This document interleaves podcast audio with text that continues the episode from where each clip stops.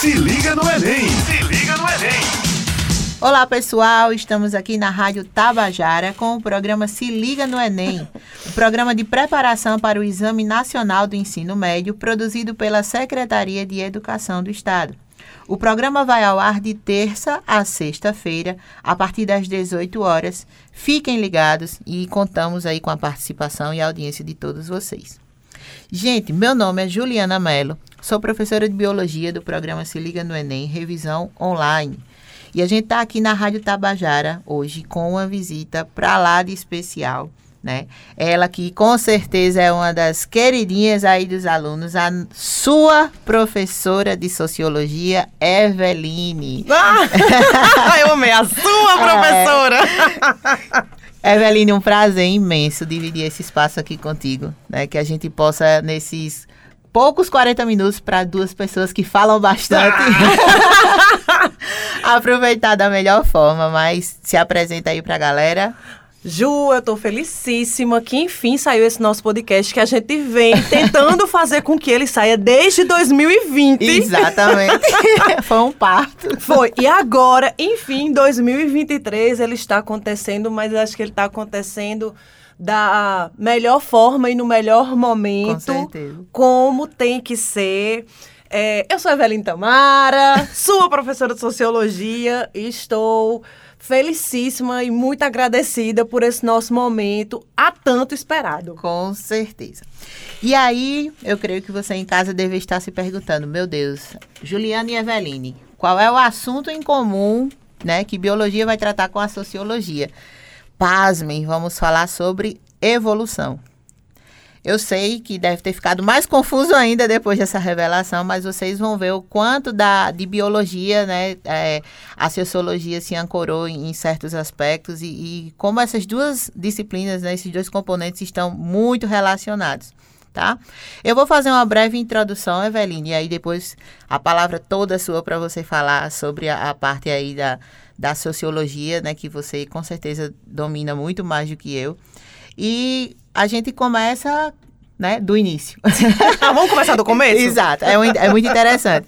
Mas, assim, é, a gente tem o, a teoria da evolução, né, baseada em Darwin, né, da, das propostas que Darwin ali pensou para biologia, né? Ele era um naturalista, então é, observava muito a natureza e em uma de suas viagens observou é, padrões de comportamento, de alimentação, é, padrões de bicos diferentes em aves que moravam em locais diferentes, apesar de serem da mesma espécie.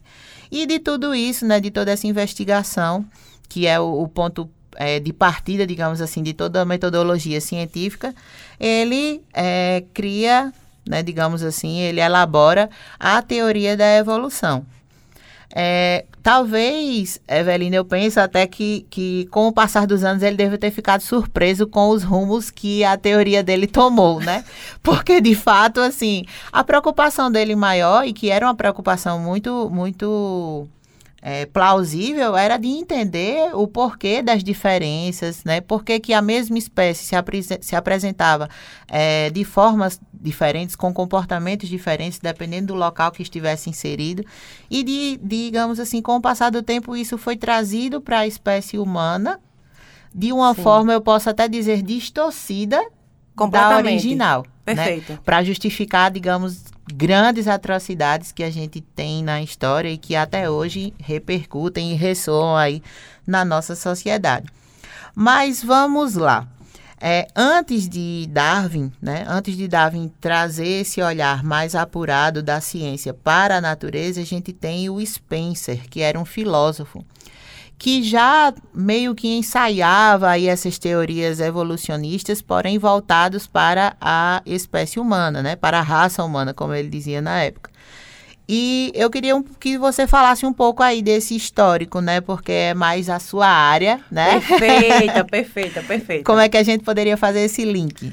Então, é, eu quero começar. Vamos lá, vamos começar do começo. Muito que bom é, também. É, eu, a gente queria muito esse momento nosso, porque eu penso que, para quem está nos ouvindo agora, essa aqui seria a primeira aula de sociologia. Isso. A primeira aula de sociologia deveria ser essa aula aqui, a nossa, juntas. Uhum. Biologia e sociologia. Inclusive, fica a dica, né? Fica a dica, galera. Quem ainda não teve essa aula de sociologia, quem não pegou, quem não assistiu, pega aí caneta, papel e começa a prestar atenção, porque não vai dar para dar print da tela.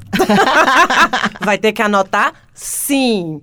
E aí, é, as ciências sociais, eu quero começar a falar agora das ciências Sim, sim. sociais. As ciências sociais, elas se dividem em três áreas de conhecimento, que é sociologia, antropologia e política. Ambas são ciências sociais, todas são ciências sociais, mas são olhares eh, mais apurados dentro das ciências sociais. Tanto a sociologia como a antropologia terminam tendo mais visibilidade teórica, metodológica e repercussão é, tanto nas provas, como é o nosso trabalho Aham, aqui agora, né? Uma repercussão curricular, teórica. E como construção científica, é, elas se pautam nas referências da física e da biologia. Então, numa primeira aula de sociologia, quando eu vou falar do surgimento da sociologia, eu vou falar dos acontecimentos do século das revoluções, que é o século XVIII, e vou dizer que, diante de todas as transformações que acontecem, é, se observa que também tem grandes transformações sociais e que se quer uma explicação para essas transformações sociais. E Conte, Auguste Conte, que é o primeiro a propor uma teoria social, né, uma teoria sociológica, ele para e diz assim: então, onde é que a ciência tem validade? A ciência tem validade na física e na biologia. E aí ele vai eh, se embasar em Galileu, em Newton.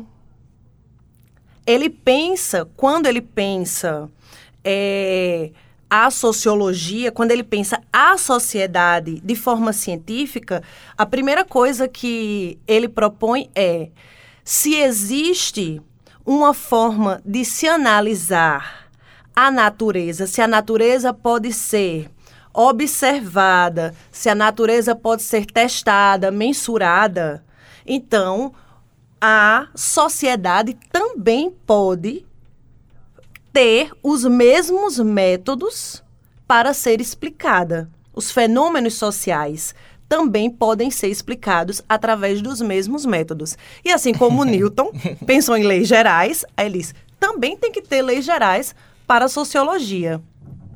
E aí, ao mesmo tempo, está acontecendo é, todo esse bojo de, de, de pensamento e Spencer já tinha lançado a essa construção do pensamento evolutivo. Isso. Mas é voltado para os humanos, né? Voltado Porque para como os ele era humanos. filósofo, ele, ele É tinha essa isso. visão sociológica, coisa que Darwin não, não tinha essa pretensão. Ele tinha, como ele era naturalista, É isso, né? Tá do outro naturalista, lado. tá do- do outro lado. Só que isso, isso, dentro das ciências, isso vai acontecendo que a filosofia não é uma ciência, né? A Uhum. filosofia é um pensamento. Não existe ciência sem filosofia. Isso. Mas a filosofia, por si só, não é uma ciência. E aí, é, dentro disso, o que é que Conte vê? Então, a sociologia, ela existe também como ela tem que ter uma lei. E aí ele fala da lei dos três estados. E aí a lei dos três estados, ela é uma lei baseada na evolução, que ele vai dizer que toda a sociedade ela está fadada a chegar um ponto máximo evolutivo. E aí a gente vai cair num ponto que é muito legal, que é o primeiro, o primeiro estágio, né? O primeiro ponto, o primeiro estado é o estado teológico, que é o estado onde a gente explica as coisas através da fé, do mito, enfim. E que era uma cultura muito forte, né? é época. isso. A igreja comandava a ciência, comandava as leis e, e, tudo. É isso. E a gente vem dessa construção de pensamento medieval, onde o primeiro estado era a igreja. E aí vem essa ruptura dentro do tempo, né, da construção do tempo, onde a gente vai tendo a substituição desse pensamento pela razão, que é essa construção de pensamento moderno através da filosofia. E aí ele diz: esse outro estado em que a sociedade, a sociedade vai se encontrar é o estado metafísico, onde a sociedade vai é, se compreender através da razão. Mas isso aí seria a adolescência da sociedade. A maturidade da sociedade é o estado positivo. E o estado positivo é o, a compreensão social do mundo através da ciência. E quais são os princípios científicos do positivismo? O amor, a ordem e o progresso. Que, que, tra... que diz muito, né? Essas três palavras. Diz muito sobre a nossa construção. na nossa bandeira. Exato. Mas aí, a partir daí, a gente já vê como a gente tem uma construção de pensamento dentro do primeiro lugar dentro da formação da sociologia, que é uma construção de pensamento pautada no evolucionismo. Sim. Como se a gente tivesse num lugar, como se o lugar de se ver e se interpretar através da fé fosse um lugar de inexistência. Uhum. Como se ver e se interpretar através da filosofia fosse um lugar de onde você não tem validade. E isso vai sendo tomado. Então, não, isso vai sendo tomado e interpretado de uma forma tal que o positivismo ele se torna a corrente científica mais forte que a ciência já teve até os dias atuais. O positivismo ainda é uma corrente de pensamento forte, embora já tenha sido é, muito contestada é. e derrubada, e, mas é de fácil compreensão. Sim. e, e, e, como é que diz? Expressa muito os desejos, desejos perdão, hegemônicos, né? Então, ele é, é uma, uma, um embasamento muito, um argumento muito forte para a hegemonia. Então, de fato, é algo que, que sempre vai ter um grupo ali buscando preservá-lo. Né?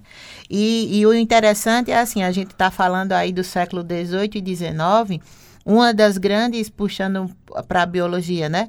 Uma das grandes dificuldades de Darwin foi porque ele conseguiu observar esses aspectos evolutivos, mas ele não explicou como eles aconteciam né? E aí a gente tem, quando o aluno tem a primeira aula também, é do, o, o, nosso estudante tem a primeira aula de evolução, a gente faz o comparativo entre Lamarck e Darwin, né? É, que Lamarck ele tinha muito essa coisa de que o meio, né, que é o que a sociologia Perfeito. traz, o meio vai provocar essa evolução no ser humano, né, ou no animal, ou na planta, em qualquer ser vivo. Já Darwin não diz isso, ele já fala de, de alguém que nasce com adaptação, né, de algo mais inato, ele pertencente já a, a aquele indivíduo, mas ele não sabe explicar como. Por quê? Porque a gente está falando de século XVIII e XIX e Mendel só chega com a genética no século XX. Perfeito. Então a gente tem uma lacuna aí de quase 100 anos para que Mendel consiga explicar por que, que o tentilhão lá de Galápagos tinha oito tipos de bicos diferentes porque são os genes que vão atuar de acordo, obviamente, com a pressão do ambiente. E aí, é, sem essa explicação, os sociólogos pegaram a teoria crua e, como você bem disse, aplicaram na sociedade, né? Ah, se pode mensurar porque que o pássaro faz isso, eu vou mensurar porque que o humano faz aquilo. E não é assim. É, e se leva... Aí, essa é outra questão que eu, que eu acho muito importante, que é quando se traz isso, nesse momento, que é eu parto do princípio que a sociedade pode sim ser explicada cientificamente e pode, Uhum. Mas eu não tenho nenhum método ainda e eu tenho que me basear pelo que já existe. Isso. Então- Sem justifi... E o que existe não tem justificativa. Não tem, é. Ele sabe que é feito Chicó, né? Não sei, só sei Só que foi assim. foi assim, Foi meio exato. que Darwin fez. Darwin olhou e disse, olha, não sei, só sei que foi assim. É. E quem explica como foi é Mendel quase 100 anos depois. Pois é, aí pega, toma como referência é, o que já existe e o que já tem é, validade. Isso é muito importante. Essa palavra, ela pega muito, que é, já tinha reconhecimento. Sim. Essa é uma questão. Foi validado, foi reconhecido. Então, se as pessoas aceitam, eu preciso me referenciar no que tem aceitação para eu Uhum. também ser aceito. Claro. Então, eu pego aqui, e- eu pego esses referenciais e trago para mim. E, de fato, tiveram aceitabilidade. E aí, quando é, Durkheim chega com um método, de fato, que ele diz assim, olha, é, o objeto da sociologia é o fato social. E para se analisar o fato social, você tem que tomar distância dele. Você tem que observá-lo de forma objetiva e neutra. Me diga como um ser humano observa outro ser humano como uma coisa. E, de forma neutra. É, ele fala, ele fala essa palavra. Você tem que observar de forma neutra, É. como se fosse uma coisa. Por quê? Porque na física, eu olho para uma pedra como se fosse uma coisa, porque uma pedra é uma coisa. Uhum. Isso. Ela não tem subjetividade, Nenhuma. sabe? Eu olho para uma planta. Nem me causa irritação, nem me causa tranquilidade, é só uma pedra. É isso. Eu olho para os fenômenos da natureza. Os fenômenos da natureza, eles não são subjetivos. Eles são naturais. E aí, isso vai ser super contestado depois, mas até que essas teorias venham ser contestadas, elas vão ser super aproveitadas Com certeza. Um passeio grande. para outras coisas que nós vamos comentar a seguir. É, com certeza. E, inclusive, é, eu tive que estudar, tá, gente? Um pouco da sociologia, porque lidar com a Eveline não é fácil. Vocês estão vendo que a mulher é um poço de conhecimento. Então, eu fui fazer um mini curso de sociologia antes de gravar esse podcast. E eu vi, é, Eveline, coisas muito interessantes. é, principalmente de alguns autores, né? Que a gente tem, por exemplo, as relações que é, é, perdão, os conceitos, né, digamos assim, que basearam o nazismo na Alemanha, o fascismo na Itália, o próprio racismo no nosso país, Sim. que ainda está aí latente depois de anos e anos de luta, o imperialismo, o neocolonialismo, que são muito atuais, né, que justifica inclusive a questão é, dessa, dessa teoria evolucionista usada de forma errônea, né? Uhum. é, justificar o etnocentrismo europeu ser superior às culturas africanas, né, latino-americanas, e que justificaria a colonização, o massacre que os nossos povos indígenas sofreram. Então, eu me vi assim, meu Deus, onde foi que Darwin foi parar? Uma coisa assim completamente fora de contexto, dentro do que Darwin quis falar, né? Assim, que, que era algo tão significativo, tão importante, mas ao mesmo tempo nem tinha essa intenção dessa catástrofe toda que estava sendo anunciada, né? Isso é muito importante, porque isso tem a ver com as disputas de narrativas. O que se descobre quem conta o que foi descoberto. Uhum. Então, é, não era Darwin que estava falando por ele. Sim. Eram outras pessoas que estavam falando por Darwin. Aquele telefone sem fio maravilhoso, é, né? e dentro, da, di- e dentro de uma disputa de narrativa do que é bom para mim. Dentro do meu interesse, do que eu quero. E aí você falou de imperialismo, neocolonialismo, que são todos movimentos políticos, econômicos do século XIX que estão acontecendo em África. Então a gente está tendo é, o neocolonialismo ali, França, Inglaterra, indo para a África. E eu vou falar agora da antropologia, que está acontecendo também ao mesmo tempo. Estão acontecendo ao mesmo tempo.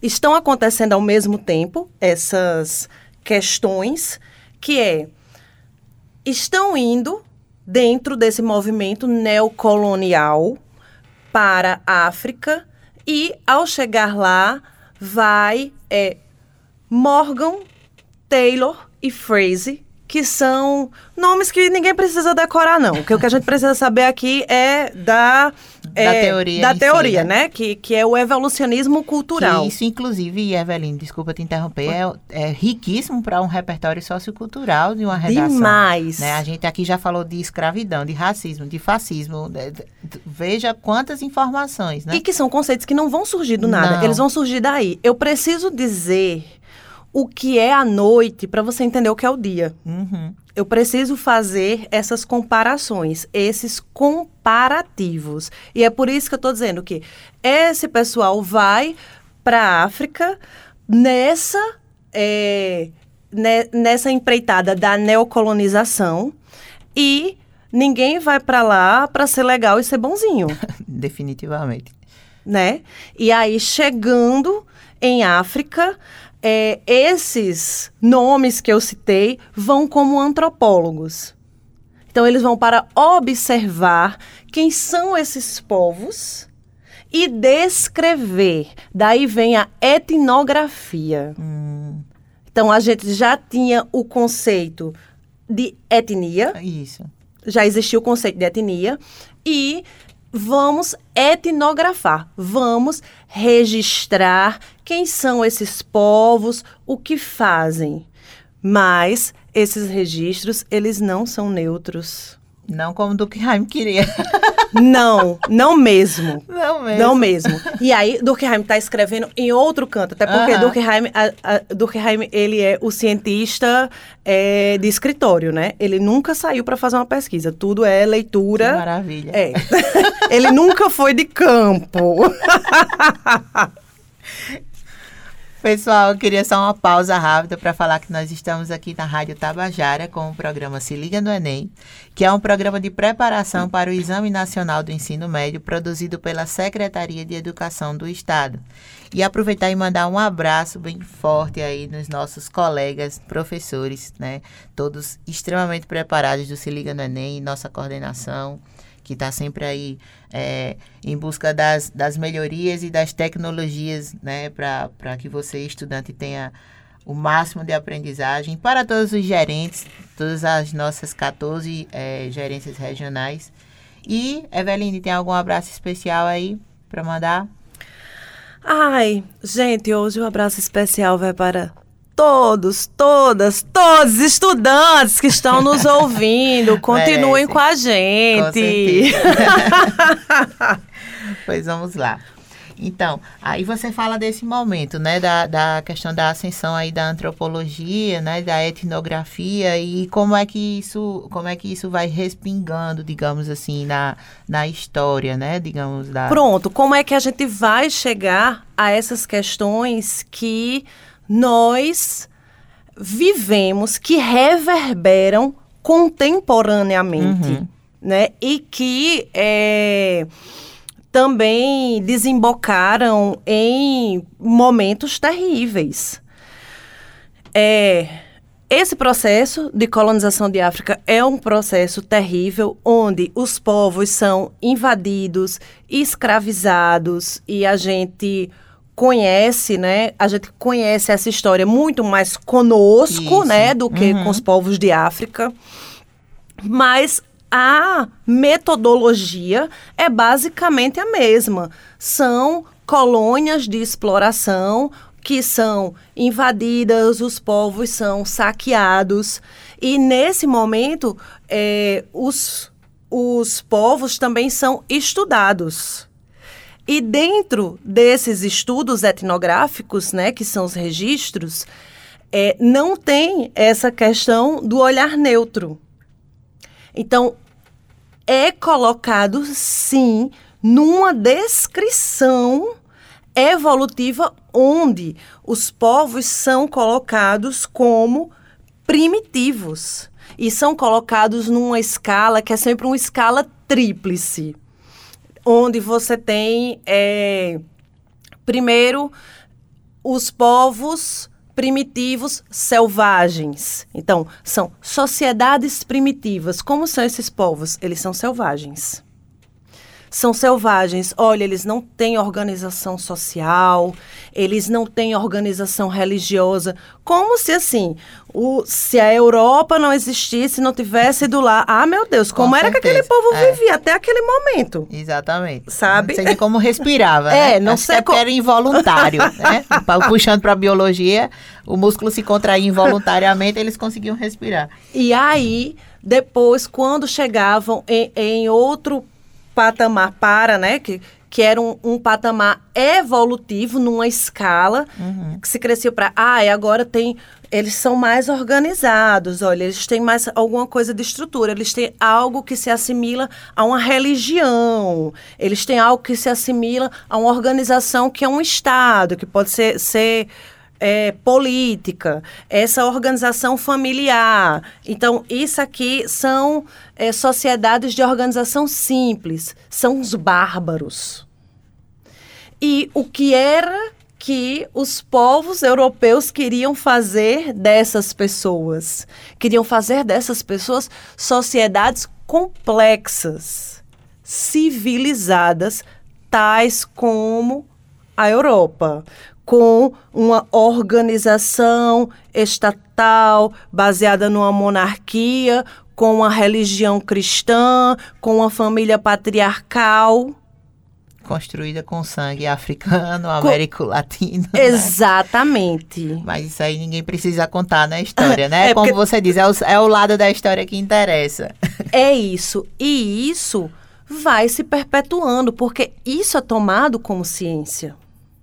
E isso é a história contada por quem tem poder e ela é tomada como a verdade. Porque não é ciência? Uhum. Eu tô dizendo, eu tô fazendo ciência. Eu tô indo lá, eu tô tomando nota. E justifica, digamos assim, É né? Já isso. que eu estou fazendo ciência, é por um bem coletivo, é por algo maior. Então, se um ali, um ou outro morrer ali, ou achar ruim, ou ficar sem sua cultura, né? Tiver sua vida reprimida, é pela ciência, né? Todo Perfeito. mundo vai ganhar. E repare, até esse momento a gente não citou o nome de uma mulher. Exato. E não vai citar. Não, não tem. E não vai citar, e não é porque as mulheres não existiam. Nenhum desses homens que nós citamos são homens pretos. Não é porque os homens pretos também não existiam e não estavam pensando, eles não estavam sendo ouvidos, Sim. eles não estavam sendo registrados, eles não estavam sendo validados e reconhecidos. O que também nos fala muito sobre esse momento em que duas mulheres, né? É, não, não posso dizer que uma branca, para quem não conhece a Eveline, a Eveline realmente tem a pele clara, mas ninguém no Brasil é branco de verdade, todos somos miscigenados, mas em comparação a mim, que tenho raiz indígena, né, tem uma pele escura e os cabelos escuros, a Eveline realmente é branca, né? Duas mulheres de é, cores, né, digamos assim, diferentes, falando sobre ciência. Então veja em que outro contraponto a gente se encontra atualmente, né? E que privilégio que tantas outras não tiveram e ainda não tem. E ainda não tem. Perfeito. E é isso. Assim, é isso que a gente. É, é onde nós queremos chegar. E deixa eu ver se o nosso tempo vai dar. Vai sim. Vai, se Deus quiser, vai dar, tem que dar. Vai sim. Que eu quero falar que isso é tomado e isso é propagado como ciência e a partir disso projetos de sociedade são construídos. Pro- projetos é, de eugenia. Quando a gente pensa em fascismo, nazismo, quando a gente pensa é, no Holocausto, quando a gente pensa no massacre indígena, né? quando a gente tem a, a nossa população indígena, que foi praticamente toda dizimada. O que, o que nós temos hoje de população indígena é Não é nada. irrelevante. Sabe assim, Nós vivemos Minha um. bisavó era indígena, minha bisa. Quando ela vinha, ela, tipo, fumava cachimbo. Eu ficava doida, que eu sou alérgica à fumaça. eu, bisa, pelo amor de Deus. Mas ela era aquela raiz É mesmo. isso. Vestia aqueles A vestidões. cultura. É, a cultura. E a gente respeitava, né? Tinha que respeitar. E é isso. Perfeito. Chegamos ao ponto da palavra respeito, que é o que vai contrapor, porque isso começa a ser questionado.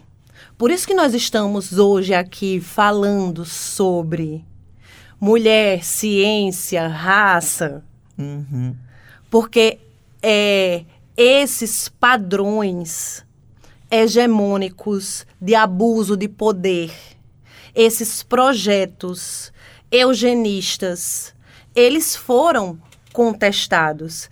E aí tem conceitos que eu acho importante, então, por favor, agora peguem papel e caneta para anotar, que são conceitos da antropologia que vocês podem e devem usar na redação de vocês e tomar para a vida. Tem um conceito da antropologia que você acabou de usar aqui, dando o exemplo de quem nós somos nos descrevendo: alteridade. O conceito de alteridade é um dos conceitos mais lindos de todos, que é o conceito do reconhecimento das diferenças. Quando nós nos olhamos, nós nos reconhecemos enquanto diferentes.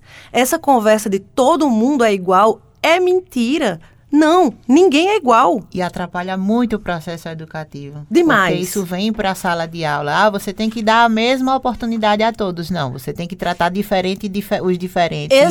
Exatamente, exatamente, porque é uma questão de equidade. Isso. E equidade é você tratar de forma diferente os diferentes. Isso, exatamente. Para que eles consigam chegar aos mesmos lugares. E quando a gente fala, né, tem até consiga. cuidado. Quando fala em tratar diferente, não é um olhar preconceituoso, tá, gente? no Não é sentido de- negativo. isso, é de oferecer, digamos, mais oportunidades a quem não tem tantas, para que ele possa chegar ao mesmo nível É o acesso teve. adequado. Isso, isso. É o acesso adequado. Então, Isso. quando você olha para mim e reconhece que eu sou uma mulher com características predominantemente caucasianas, e eu olho para você e reconheço que você é uma mulher com características predominantemente indígenas, nós estamos reconhecendo as nossas diferenças. Uhum.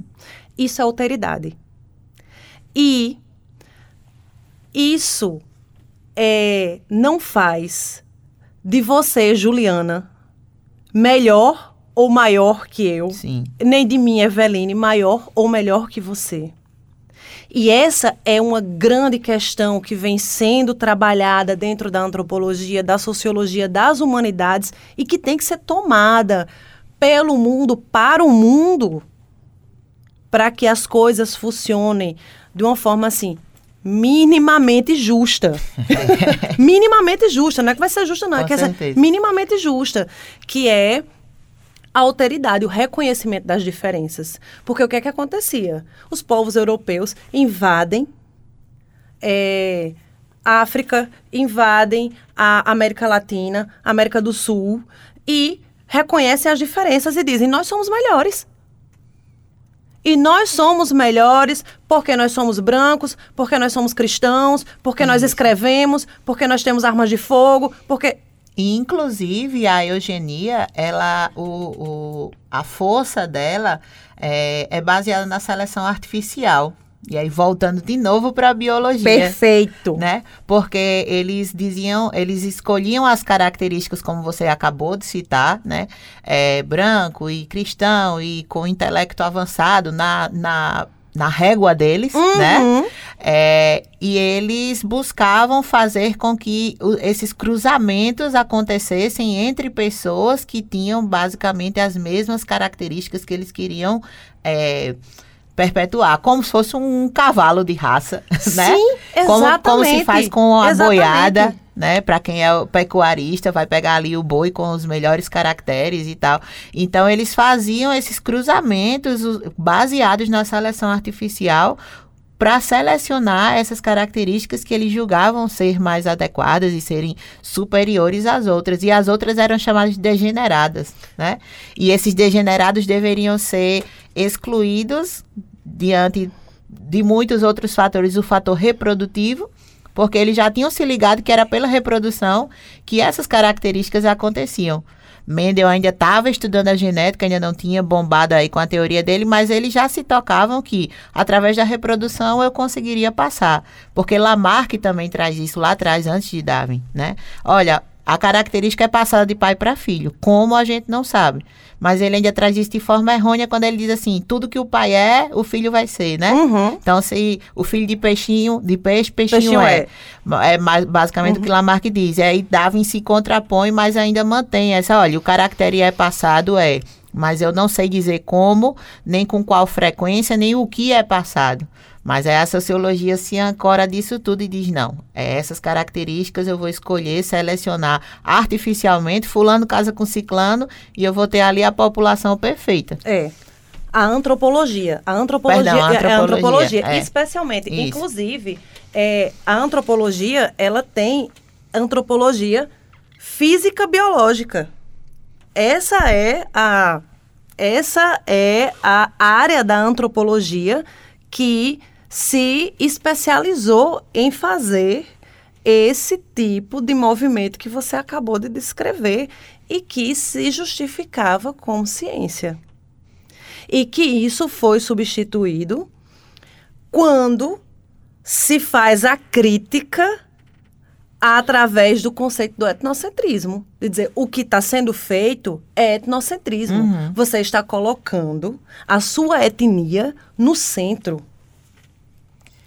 E, e o contraponto desse etnocentrismo seria o quê? Relativismo cultural. Hum. E aí é onde a gente para e diz: não, a cultura não é a cultura, mas são as culturas.